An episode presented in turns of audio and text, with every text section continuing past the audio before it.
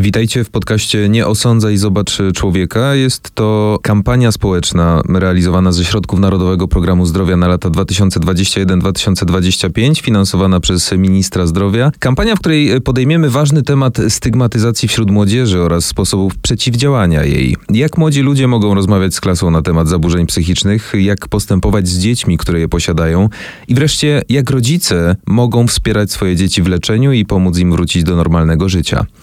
Posłuchajcie, bo gorąco zachęcam do tej właśnie rozmowy z naszą ekspertką kampanii, gościnią dzisiejszego odcinka i kolejnego, panią Katarzyną Chodkowską. Dzień dobry, pani Katarzyno.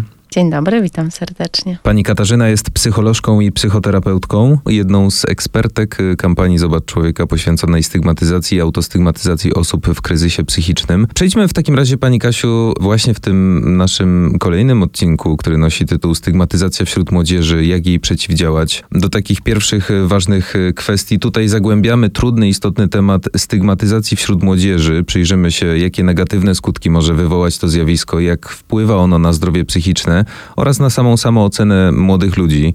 Jak szkoła i pedagodzy mogą wspomóc młodzież w trudnych chwilach, jak unikać tych zachowań, by nie eskalować istniejących problemów i jak wytłumaczyć przede wszystkim młodym ludziom, że ich koleżanki i koledzy potrzebują wsparcia. Ale zaczynając od początku, pani Kasiu, od stygmatyzacji właśnie, może rozszerzmy sobie to zagadnienie i powiedzmy głośno, jakie są główne przejawy stygmatyzacji. Główne przejawy stygmatyzacji zależą y, też od środowiska albo od osoby, która jest stygmatyzowana. To znaczy stygmatyzacja dorosłej osoby, y, taka stygmatyzacja społeczna, y, często przejawia się na przykład w tym, że pracodawcy nie chcą zatrudnić takiej osoby, ponieważ ma na przykład jakąś cechę.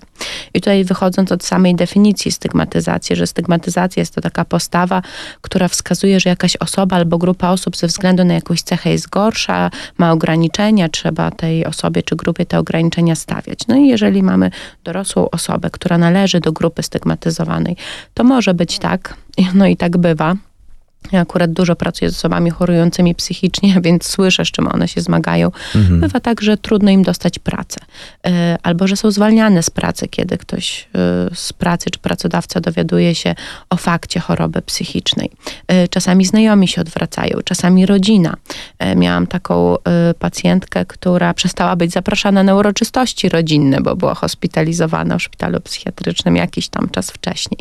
Jeżeli chodzi na, natomiast o dzieci i młodzież, to stygmatyzacja zazwyczaj przejawia się w tym, że są odtrącane te dzieci, ta młodzież, odrzucane przez grupę rówieśniczą. A będziemy jeszcze na pewno o tym mówić, ale akurat w tej grupie, w tym, w tej grupie, w tym wieku rozwojowym bardzo ważne jest takie poczucie przynależności. Też na podstawie tego młodzież buduje swoją tożsamość, więc to odrzucenie, stygmatyzacja, która przejawia się przez, przez odrzucenie, czy nie wiem, dokuczanie, wykluczenie z grupy rówieśniczej, to jest dotkliwa na bardzo wielu ścieżkach dla rozwoju takiej młodej osoby. I wydaje mi się, że praktycznie każdy z nas, a na pewno lwia część z nas spotkała się z mniejszym czy większym przejawem stygmatyzacji w młodym wieku, bo ja pamiętam też oczywiście czasy podstawówki, czasy gimnazjum i przypominam sobie sytuacje, które mogą prowokować to, to zjawisko stygmatyzacji.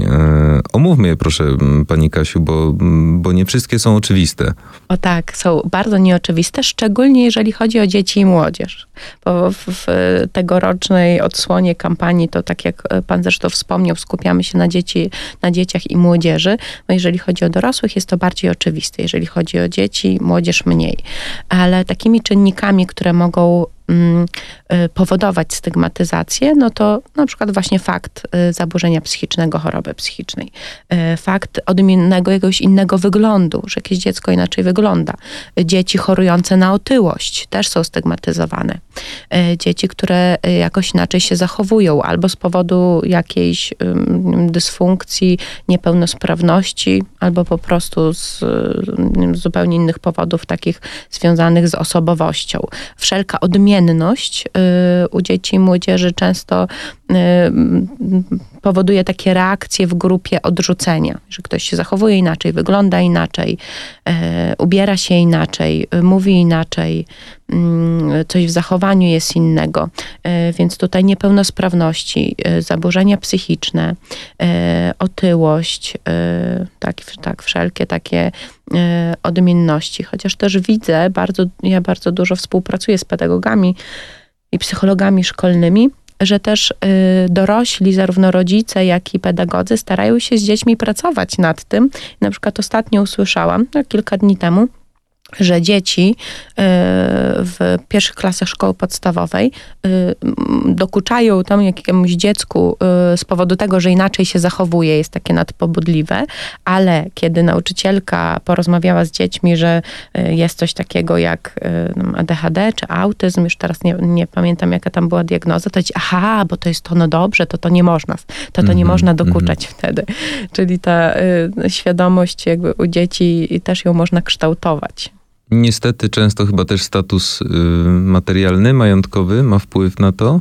Tak, bo to, to widać u dzieci. Ktoś ma ubrania lepsze, ktoś ma gorsze, ktoś ma jakiś plecak dobry, ktoś nie. Teraz też dzieci też już mają gadżety, mają telefony, nie wiem, przynoszą komputery, mają zegarki i tak dalej. Chyba najbardziej o te telefony.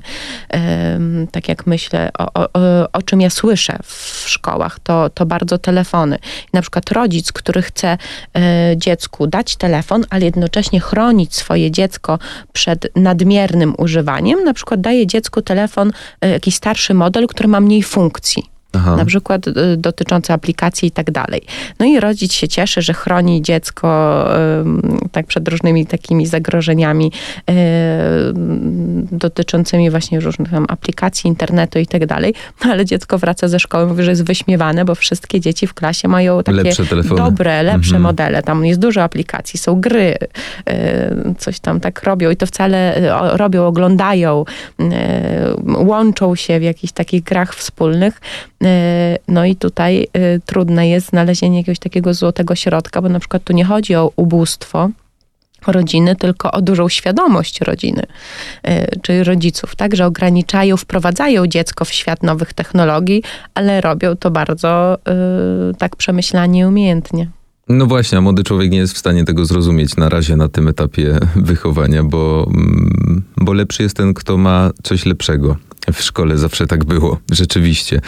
Zjawisko stygmatyzacji, czy ono tyczy się określonej grupy młodzieży, czy jest tak szerokie, że nie jesteśmy w stanie tego jakby skategoryzować? To tutaj y, nie ma... Y... Takiego, takiej jednoznacznej odpowiedzi na to pytanie, bo to nie jest jakaś konkretna nie wiem, grupa społeczna, że dzieci z, z jakichś, nie wiem, z miast to stygmatyzują, a z mniejszych miejscowości ze wsi nie. Tak nie jest. Bardziej wspólne są te powody, czyli ta odmienność, niepełnosprawność, coś, co jest widoczne. Tutaj w tych grupach się to, ta stygmatyzacja objawia.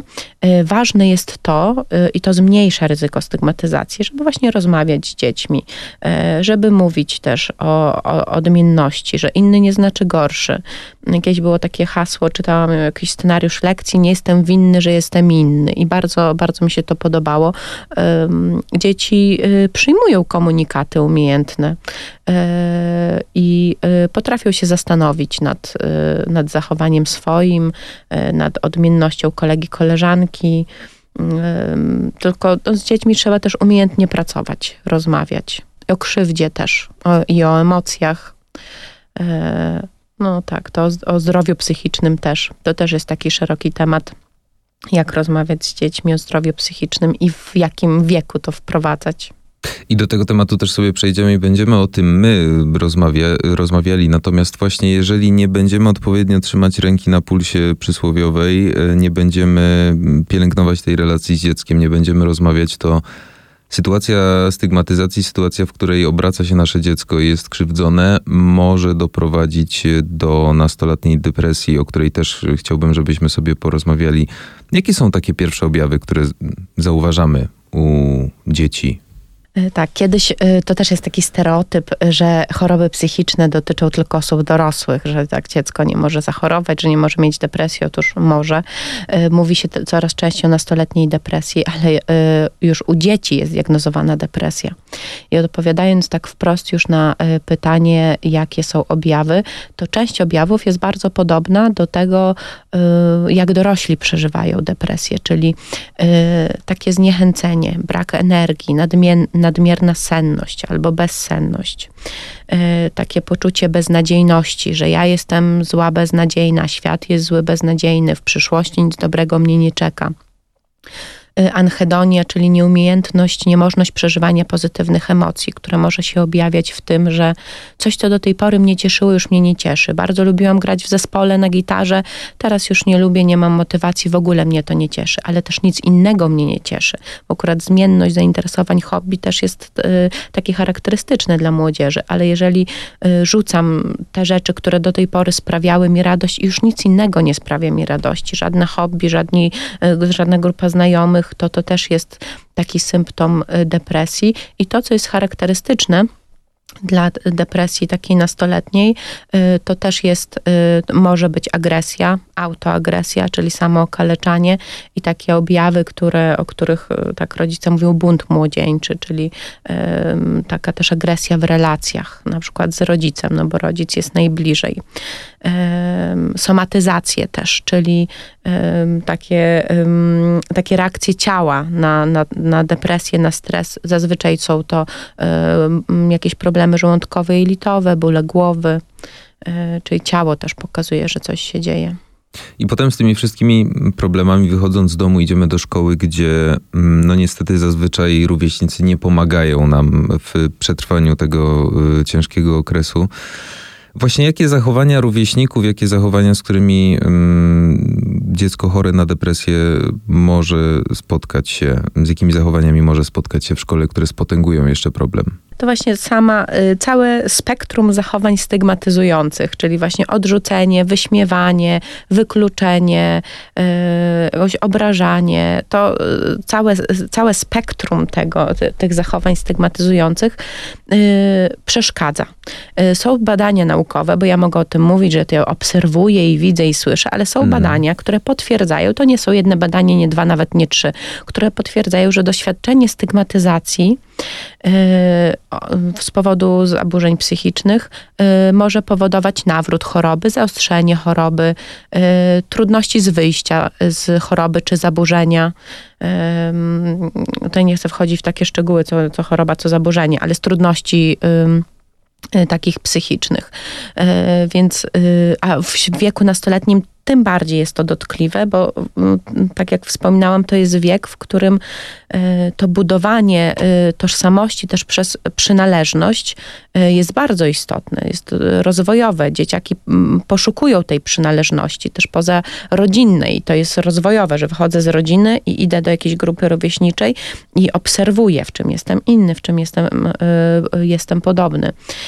Więc te zachowania odrzucenia są bardzo dotkliwe i mają skutki no, takie dla życia, niestety. Plus jeszcze w późniejszych okresach dojrzewania buzują w nas hormony, które zapewne nie pomagają absolutnie kontrolować tego wszystkiego. Tak, to może mogę powiedzieć o hormonach także jak najbardziej. W ogóle wszystkie zmiany w ciele. Tutaj umysł i mózg musi nadążyć i musi, musi nie wiem, ta emocjonalność mhm. próbuje nadążyć za tym, co się dzieje w ciele. Mogłabym tutaj też powiedzieć o e, rozwoju płatów czołowych, które są właśnie odpowiedzialne mhm. za korygowanie siebie, swojego zachowania, za, za takie właśnie dobre, społecznie przystosowawcze zachowanie, ale to już są takie biologiczne szczegóły, ale ta, ta biologia tak też jest ważna. W ogóle młody człowiek musi się y, zmierzyć, nastolatek, dziecko nastolatek mierzy się z ogromem wyzwań i właśnie takich biologicznych, rozwojowych i takich społecznych. Przejście z wieku dzieciństwa do wieku dorastania, z takiej pozycji podporządkowania do pozycji takiego partnerstwa, tak, z różnymi osobami, do, do całkowitego partnerstwa, na przykład tak już w dorosłości z rodzicami. No, inną ma pozycję nastolatek, a inno, in, w rodzinie, a inną pozycję ma trzy-czteroletnie dziecko. Inne relacje są społeczne, pojawiają się pierwsze miłości, takie relacje indywidualne, czasami takie też trudne jak jakaś tak przemoc rówieśnicza, inna jest odpowiedzialność, inne wyzwania w szkole. Taka osoba, nastolatek, musi podejmować decyzje dotyczące na przykład szkoły i swojej edukacji, takie, które będą miały następstwa już w, przez wiele, wiele następnych lat, więc y, powiedziałabym, że to, ten czas y, przejścia z okresu dzieciństwa w dorastanie, później dorosłość jest bardzo stresujący i dlatego też bardzo często pierwsze objawy czy per, pierwsze epizody zaburzeń psychicznych i chorób psychicznych są właśnie w tym wieku, późno nastoletnim i, i w okresie wczesnej dorosłości, bo to jest bardzo stresujący czas. I to, o czym pani Kasiu powiedziała, pani właśnie partnerstwo z rodzicami, to też jest kolejna sprawa, o której sobie porozmawiamy jeszcze, natomiast to jest bardzo trudne jednocześnie mieć za partnera rówieśników w szkole, mieć za partnerów i, i, i jednocześnie wracając do domu mieć tych partnerów w domu. To jest y, chyba bardzo twardy orzech do zgryzienia dla takiego młodego człowieka, który równocześnie walczy ze wszystkimi swoimi emocjonalnymi problemami, podejściem do świata i tak dalej, i tak dalej, plus dorastaniem. No tutaj też jest bardzo trudna rola rodzica, bo jak mamy małe dziecko, no to ono jakieś decyzje podejmuje, na przykład, a w co chcesz się dzisiaj ubrać? W taką bluzeczkę czy w taką? Jest to, mhm. A co chcesz jeść na śniadanko? To i to. A nastolatkowi to jeszcze nie jest pełne partnerstwo, bo nastolatek nadal jest osobą wychowywalną, która potrzebuje wsparcia, potrzebuje jakiegoś takiego przewodnika po życiu i potrzebuje też pomocy w różnych sytuacjach. Ale już takiemu nastolatkowi trzeba dać więcej, więcej takiej niezależności, indywidualności, jakichś wyborów. Żeby zobaczył, tutaj... co jest dobre, co jest złe. Tak? O, tak, też tak. Sam... I konsekwencje swoich działań. Mm. Tak, jak najbardziej. No, rodzi to asekuruje. O rodzicach w kolejnym odcinku, natomiast właśnie niech tym mentorem na tym etapie będzie w szkole pedagog, więc zamknijmy się na moment w takiej placówce i pomyślmy o tym, jakie warunki właśnie szkolne musi spełniać placówka, żeby ta pomoc była skuteczna, jak pedagodzy mogą pomóc młodzieży z problemami psychicznymi i przede wszystkim do kogo taki młody człowiek może się zgłosić i jakie wyzwanie stoi przed tą osobą, która tę pomoc powinna zaoferować. To znowu jest duży temat. Po pier- pierwsza rzecz, która jest najważniejsza, to dziecko czy nastolatek powinien mieć do kogo się zgłosić w placówce. I teraz dane z połowy wakacji tego roku, czyli koniec lipca, czterysta pięćdziesiąt gmin w Polsce nie miało obsadzonego wakatu psychologa w szkole. To jest trzydzieści procent zapotrzebowania. To połowa wakacji, to mam nadzieję, że do września jeszcze mm-hmm. jakby to się zmniejszyło, ale jest trudny dostęp w, w niektórych placówkach. Ale jeżeli mamy tak psychologa, pedagoga, to dziecko może się zgłosić, powinno wiedzieć, że może się zgłosić. I teraz znowu, jak ma, tak skąd ma wiedzieć? Czyli psycholog czy pedagog szkolny powinien budować, też ma takie zadanie trudne, budować zaufanie pomiędzy sobą, a mimo, że jest częścią kadry, zaufanie między sobą, a dziećmi czy tymi nastolatkami w, w szkole. Zupełnie niezrozumiała dla mnie jest taka sytuacja, bo tutaj jest cały system, czyli i nauczyciele powinni wiedzieć, od czego jest psycholog czy pedagog. Dzieci i młodzież powinni wiedzieć. I niezrozumiała jest taka, zupełnie niezrozumiała jest dla mnie taka sytuacja, kiedy pedagog albo psycholog jest takim straszakiem i nauczyciel mówi, no jak będziesz niegrzeczny, to pójdziesz do pedagoga. A wie pani, Ale... pani Kasiu, takie mam skojarzenia z podstawówki. Ja wiem, ja wiem. Ja to, ja to słyszę od, od młodych dorosłych często, że to tak było. Masz pofarbowane włosy, idziesz do pedagoga. Zrobiłaś sobie kolczyk, idziesz do pedagoga. Tak, on cię naprostuje. Tak, tak. Tak, albo jakoś się źle zachowałeś, idziesz do pedagoga za karę. No nie tak to, nie tak to powinno wyglądać. Czyli ta płaszczyzna, taka platforma za, zaufania pomiędzy pedagogiem, psychologiem, a dziećmi powinna, w ogóle ona po, tak powinna być, że tak dziecko czy młodzież, powi, oni powinni wiedzieć, że jest ktoś, do kogo mogą się zwrócić po pomoc, jest ktoś, kto ma obowiązek im tej pomocy udzielić.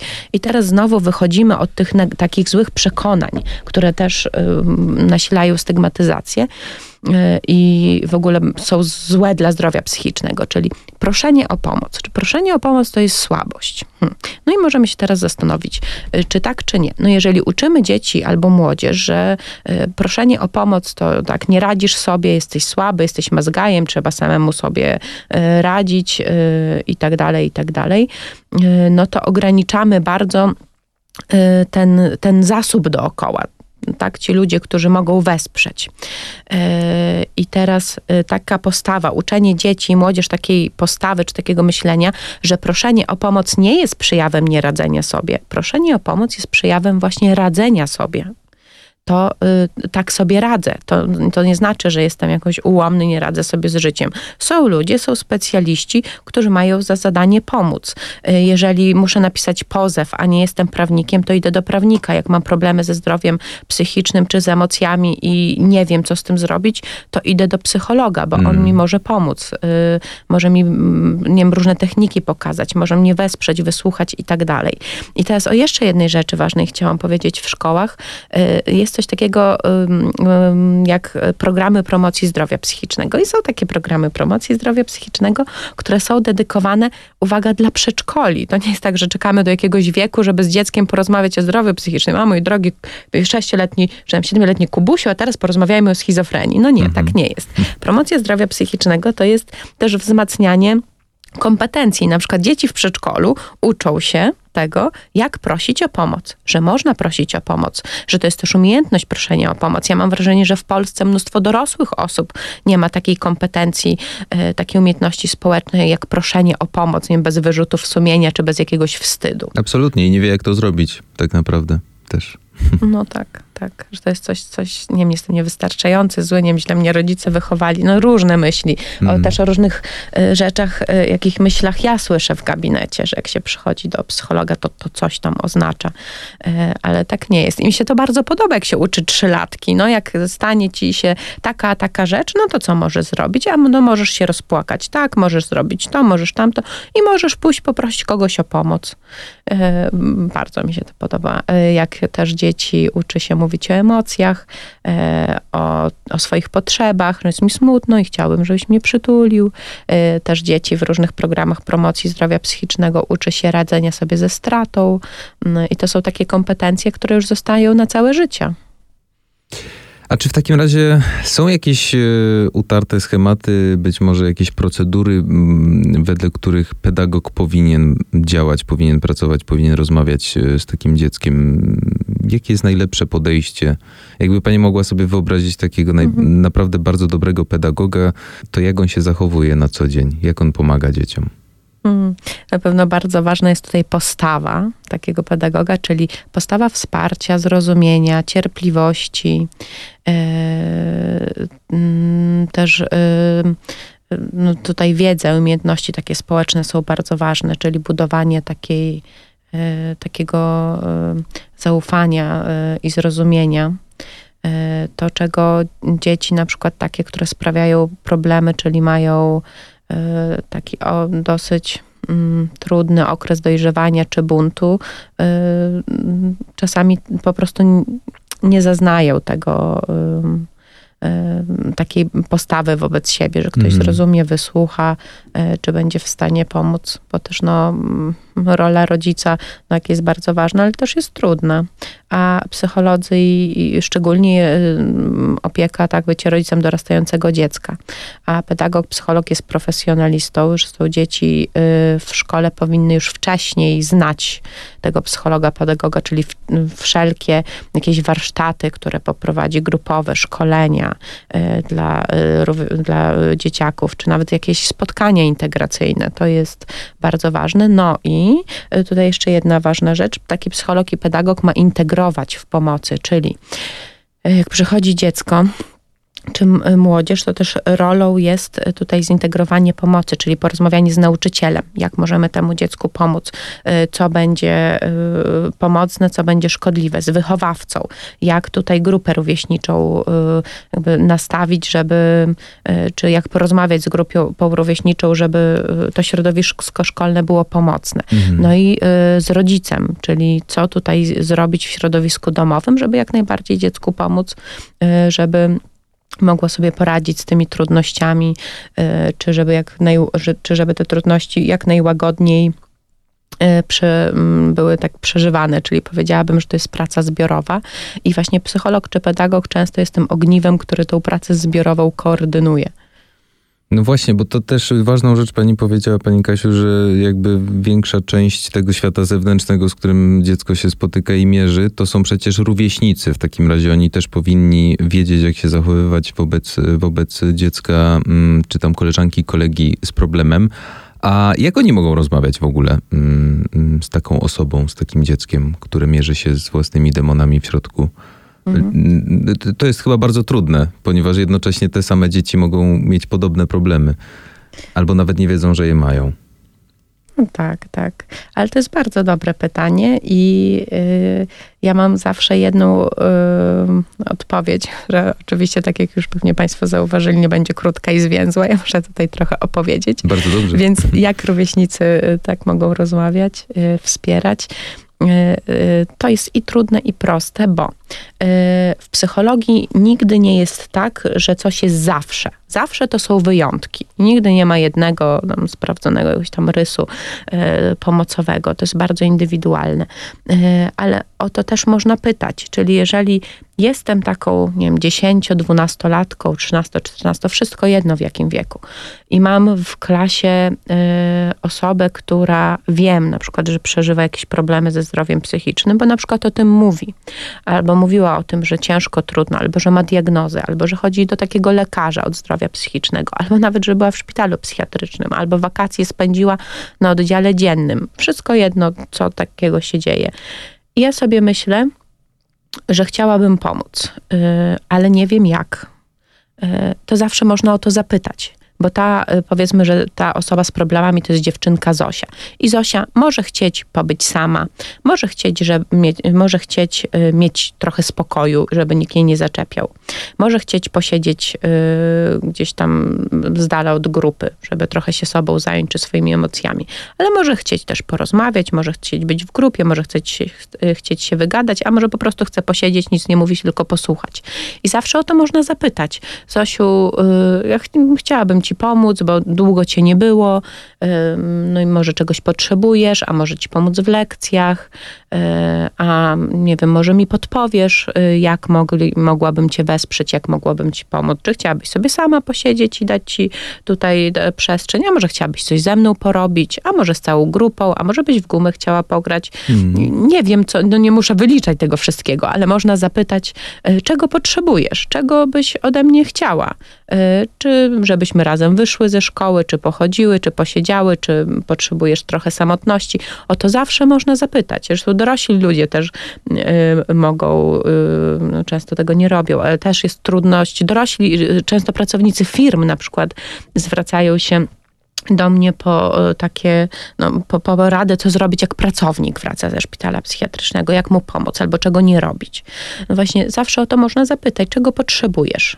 Jak to się czujesz, czego świ- potrzebujesz? Świadome podejście. W sensie aż, aż, aż się dobrze robi na sercu, jak się słucha takich, takich jakby rzeczy, że na świecie są ludzie, którzy wyprzedzają fakty i potrafią zapytać, prawda? No tak. Jest taka bardzo fajna, to jest jedna z moich, ja w ogóle jestem fanką kampanii społecznych. Oczywiście Zobacz Człowieka to jest to moja teraz numer jeden mhm. z polskich, ale jest taka kampania społeczna, jak się miewa Dave, chyba brytyjska, teraz już nie pamiętam, i tam mężczyzna wraca do pracy po, po bycie w szpitalu psychiatrycznym i podchodzi jedna osoba i pyta się, jak się miewasz Dave, i on się zamienia w kubkę piasku. Druga osoba pyta, jak się miewasz Dave, on wchodzi do kserokopiarki. Trzecia osoba mhm. pyta, jak się miewasz Dave, a on, nie wiem, zdejmuje but i mówi do buta. I czwarta osoba podchodzi, jak się miewasz Dave, a on mówi, no dobrze, jest mi czasem ciężko, czasem jakoś trudno, ale, ale przychodzę do pracy i daję radę. No bo co złego może się stać, jak zapytam człowieka, jak się miewasz. Co złego? Zmieni się w kubkę piasku, zamknie się w kserokopiarce, czy zdejmie but i będzie do niego mówić, co no najgorszego nie. może się stać. Tak, więc to ma takie duże odniesienie do, do tego, jak możemy wspierać. Można zapytać. Można zapytać. I to wsparcie, tak naprawdę fundament wsparcia powstaje w domu i niech to mm, ostatnie moje pytanie, pani Kasiu, będzie takim małym intro do kolejnego odcinka, do którego już serdecznie was, drodzy słuchacze, zachęcamy. Czy problemy psychiczne u młodzieży mogą wynikać z problemów wyniesionych z domu? Tutaj też odpowiedź nie jest jednoznaczna, bo jeżeli bym powiedziała tak, tak, mogą wynikać, no to wszyscy rodzice, którzy mają dzieci z jakimiś problemami, to od razu poczucie winy będzie tak sto na sto. Powodów jest bardzo dużo, no bo są dzieci, które wychowują się w rodzinach takich z problemami i same mają problemy, ale są też dzieci, które wychowują się w trudnych rodzinach i ich rozwój jest zarówno emocjonalny, jak i poznawczy jest bardzo dobry, więc to nie jest jedyny czynnik. Jest dużo czynników. Czynników, bo tu i środowisko domowe, jakieś czynniki biologiczne, no, mm. to psychiatrzy bardzo dużo mówią tak o neuroprzekaźnictwie w, w zaburzeniach psychicznych. Środowisko rówieśnicze, szkolne, jakieś predyspozycje takie właśnie genetyczne, to jest mnóstwo, mnóstwo czynników, ale faktem jest, że wszelkie traumy dziecięce, czyli przemoc w domu, uzależnienie w domu, jakieś różne rodzaje wykorzystywania y, zwiększają ryzyko zaburzeń psychicznych w, w dalszym życiu. I o tym domu, o tym ognisku domowym, o pomocy rodziców przede wszystkim porozmawiamy w kolejnym odcinku. Ja za ten stygmatyzacja wśród młodzieży, jak jej przeciwdziałać, pani Kasiu, bardzo dziękuję. Gościnią tego odcinka była Katarzyna Chodkowska, psycholożka i psychoterapeutka. Jedna z ekspertek kampanii Nie Osądzaj Zobacz Człowieka, wokół której właśnie ten podcast się dzieje. Bardzo dziękuję pani Kasiu i do usłyszenia w kolejnym odcinku. Dziękuję również, do usłyszenia.